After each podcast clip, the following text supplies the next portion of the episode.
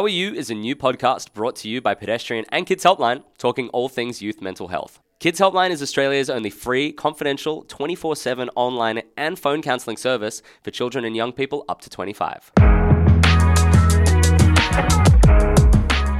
Hello and welcome to episode 5 of How Are You? I'm Marty Smiley, your host for Pedestrian's newest podcast and video series talking about all things youth mental health. On today's episode, we're going to be talking about identity. How often have you ever thought about who you are? What makes you tick? Well, in this episode, we're going to go down the rabbit hole of our personalities and see what we come out with. Before we crack into our interviews, we stopped some pedestrians on the street and asked, What does identity mean to you? For me, it's uh, identity is is more about the person that I am to other people, the way that I treat them. who you are to yourself. I think identity is just who you are as a person. It's not really based on like what is your nationality because we are who we are. It's kind of strange because it's also how you get looked at and how you look at yourself. Do you think Australia is an accepting society? Hmm. Um, I think Australia, on one hand, um, gives you the potential to do what you want to do and be who you want to be. Absolutely, I think. Um, yeah, I think they are multicultural, they're very diverse in this country. Um, so I think it's quite acceptable, like you know, to be uh, international people like live here, still feel like be welcoming. I think it can do better. I think there's definitely steps being taken to improve that, but I, I do think more can be done to, I guess, get more acceptance of people from different identities.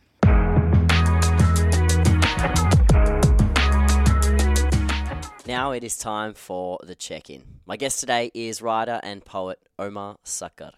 He's the son of Turkish and Lebanese migrants. He's bisexual. He's Muslim. He came from a working class family and he was raised in Western Sydney. Through this identity and his own writing, he's broadening our idea of what an Arab Australian really is. Welcome, Omar. Thanks for having me, um, I remember the first time I got asked a question that is really central to this podcast. I was a teenager. I went along to this thing, and the guy who was running it, he looked at me. He said, "Who are you?" And I was like, "Um, I'm Marty." And he was like, "No, but who are you really?" I was like, "I don't know. I'm 16. I I like I like having fun. Um, you know, you don't know what makes up your ide- I mean, you don't really know what identity is really as a teenager, I guess. Mm. How do you go answering that question? Who are you really? I don't think that I have necessarily, you know. I mean, uh, certainly I have uh, markers, I guess, you know. They're the markers that are, are given to me or um, predominantly. So, you know, being Arab and being Muslim and, um, you know, coming from Western Sydney, uh, these these labels have meanings attached to them, um, and I, I guess everyone has to kind of come to some t- terms with uh, the labels that are attached to the body that they live in, um, and certainly that's part of my work, right? Making meaning out of those things, out of my body, out of my experiences, um, but does that does that uh, mean that that is the entirety of who I am? No, I don't think so. Um, there's all kinds of different ways to explore one particular label. I have several, as you noted. you know, I've, I've also got Turkish heritage. You know, I'm I'm also bisexual, and I uh, have mental health uh, difficulties that I've faced as well. And so all of these different things um, come into play. But but as I said, they're, they're starting points, and if you uh, treat it that way, I think it's fine. But if you assume that that is the totality of who you are, I think there's a, there's a problem. There's also labels you get told you are, right? They're so, you know, when this guy's telling me, "Who are you?" Mm. What an easier question might have been. Who do you get told you are? Mm. What label do people put on you? You know, what labels did people put on you when you were younger? Um, I don't know about labels so much as insults, Yep. right? Like, um, so you'd be called faggot a lot, for example, um, and all kinds of different derogatory terms uh, for for Arabs in particular. Gay slurs, Yeah, all Arab slurs. yeah, um, or you know, be called terrorist or something of that nature. So, so yeah, I think those are just the kind of um, negative, the stigmas attached to various identities. Um, When did you first start questioning your own? When do you first have a memory of thinking like, "Who am I?" or "What makes me up?" the September 11 uh, attacks in 2001. Um, yeah, I was 11 and I got a lot of attention that I wasn't used to getting, a lot of negative attention, even from my classmates and things like that. And that had a more serious impact on in saying, like, suddenly there were so many different people uh, telling me you know, uh, what it meant to be Muslim, what it meant to be Arab, um, what I was, and, and, and making these assumptions about me. Uh, and I very quickly had to come up with my own narrative, right? And say, well, you're talking about my family, and this is this is not true, you know, um, and defend them. And I think that was a, a very clear waking up moment. Uh, as an environment, do you think Australia's gotten better, worse, is the same, with accepting difference? Worse. I would say it's worse. Um, I don't think you can uh, look at our policies with refugees and immigration and say that we're better now than we were before. You know, we we're aware that it would be cheaper, for example, to process refugee claims in Australia and to do so in a humane way that is in keeping with our our our laws, um, or even even more broadly our our sense of who we are, our values. Um, but we actually choose willingly to pay more in the tune to the tune of billions of dollars to put these people in torturous conditions as a deterrent it, that's the official policy of the government. It's deterrence, and it's absolutely horrific. I think the reality is that we're really multicultural, really diverse. We all want to live together. We all have these shared values. Half the Uh, country comes from parents who were born overseas. Yeah. So the reality on the ground is much different to kind of what we're seeing. Like, but but our government, for example, is ninety six percent, uh, you know, uh, white people, white men predominantly. But but it but on the ground, it's it's a much different story. So I think there's that kind of there's a struggle between those narratives and those power structures. How does someone work out who they are? You know, for someone listening who's like, I don't even know where to start. I'm just like, what? What are actual? It's sort of a difficult question in some ways. Are there like activities? Is there a survey that you can do on yourself?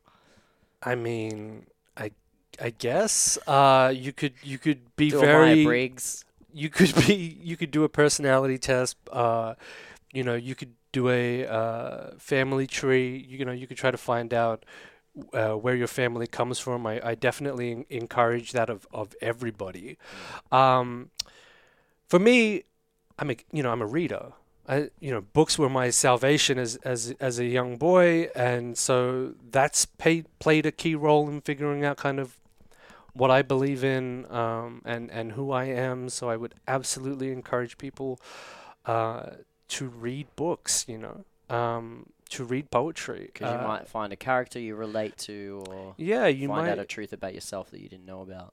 absolutely. You know, do you think relationships are a good way to learn more about yourself? Like romantic relationships. Yeah, like love. Does love help you understand more, uncover more about who you are? Um, that's an interesting question. Uh, and I think I've only actually, um, my current partner, uh, Hannah, I'm deeply in love with her, but this is the first time I've been in love, right? So I didn't actually believe in it before. Hey, I thought it was fake. It's amazing. It's amazing. Like it genuinely is. Like it's like it's like Mabruk, Uh. That's great. um so it's it, it really is uh, absolutely incredible uh, and I definitely feel like it's changed who I am. Sure. Um but I haven't figured out necessarily how. I feel like that's the next book that I write. The next book of poems that I write is going to be very much um, geared toward figuring that out because that's that's kind of how I find out what's really going on um, inside me. Right? It's like I just have to go to a blank page and start writing. And then I start figuring out things that I wasn't aware that I was thinking, uh, you know, emotions that I wasn't aware that I was feeling. Um, it's yeah, it's a really for me that's the tool that I use. Belonging is an important thing to identity. Um, it's almost like the the home that holds your you know th- your personality. Have you found a Hmm. place that you belong, A place? or No. a, a, a, a being, a state of mind? Yeah, I think I think this is where love is is kind of central. So I feel like through my relationship with with Hannah, now I have a sense of home Sure. where I didn't really previously. Um, I certainly don't feel at home in Australia um, or really any other place um, in the world. Uh, so through her, and also um, the friendships that I have too. So with my closest friends, who I also love deeply, um, that's been really important. In I, f- I feel like I have a home in them, and so and I hope that they have a home in me, and everything else is kind of not as important when you have that. You uh, are trying to understand who you are now. Do you have an idea of who you want to be?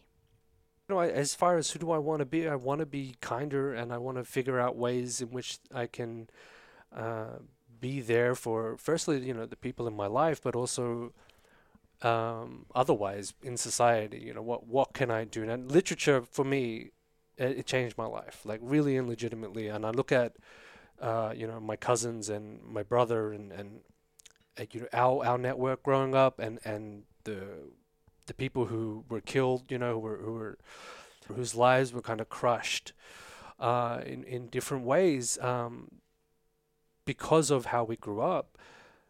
And the only thing that separates me from them, the really, is the fact that I started reading books, and so I have this kind of foolish, sometimes foolish, um, but evangelical belief in literature and its power to really change your life.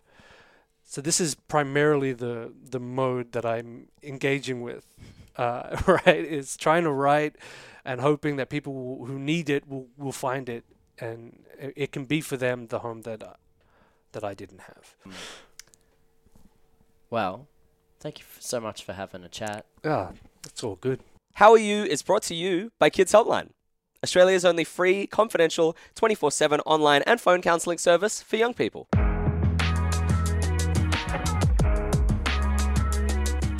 All right, now it is time to talk to our kids helpline expert, Josie, in our segment on the line. Welcome, Josie. Good to be back. Uh, we're talking about identity. I thought maybe a question I wanted to ask you in, in this section of the podcast is really like the calls that you get in your over two years of experience taking calls from Australia's youth. They must surely have concerns about some of the labels that they're given, Mhm. names they're called. Is that something that you see come up? 100%. And I think um, we often don't give a lot of time or thought to the idea of identity, but realistically, it affects us every single day in every social interaction, in every relationship that we have. Who we are and what we identify as, who we identify as, is going to impact on each of those things. Um, so often, young people won't be naming the idea of identity or say, I want to talk about identity, but it comes up as a theme absolutely in calls, like you mentioned, bullying that impacts identity. Um, relationships and navigating ideas around self worth or um, ideas of, you know, sort of social navigation, 100% identity is a big part of that. Do you think it's your mission sometimes in these phone calls to make them sort of proud of their difference?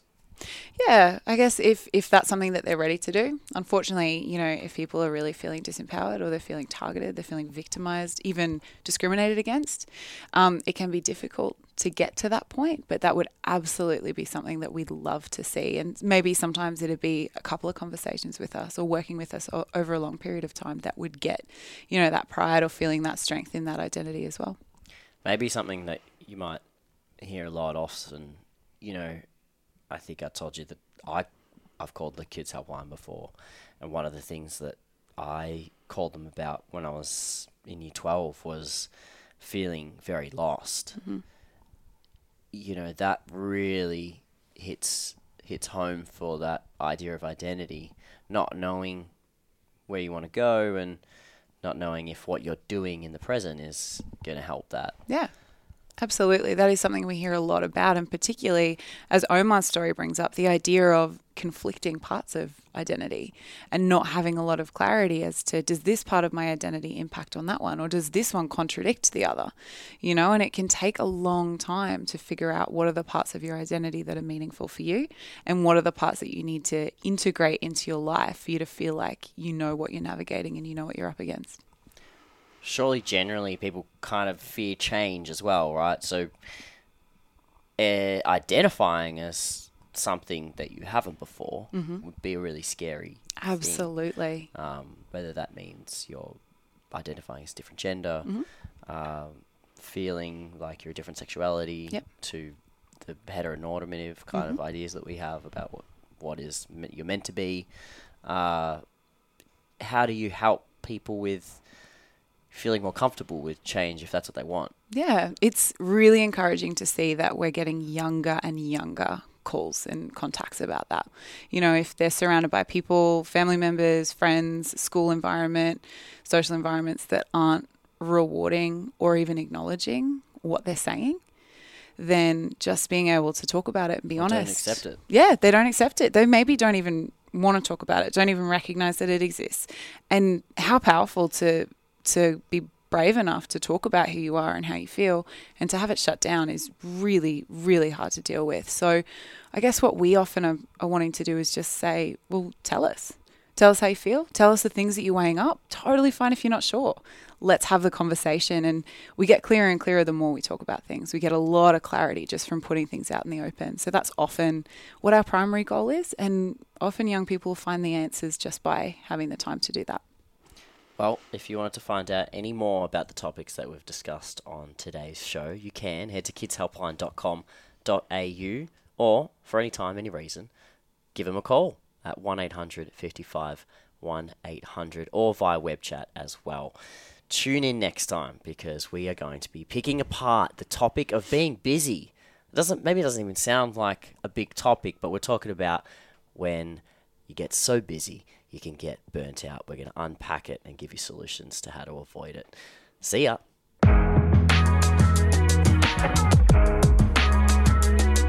If you do want to hear about all the other podcasts that Pedestrian is doing, they have the Pedestrian Podcast Network. You can get it. You got to subscribe to it on iTunes, YouTube, and Spotify, or where all other podcasts, all the good ones, are found.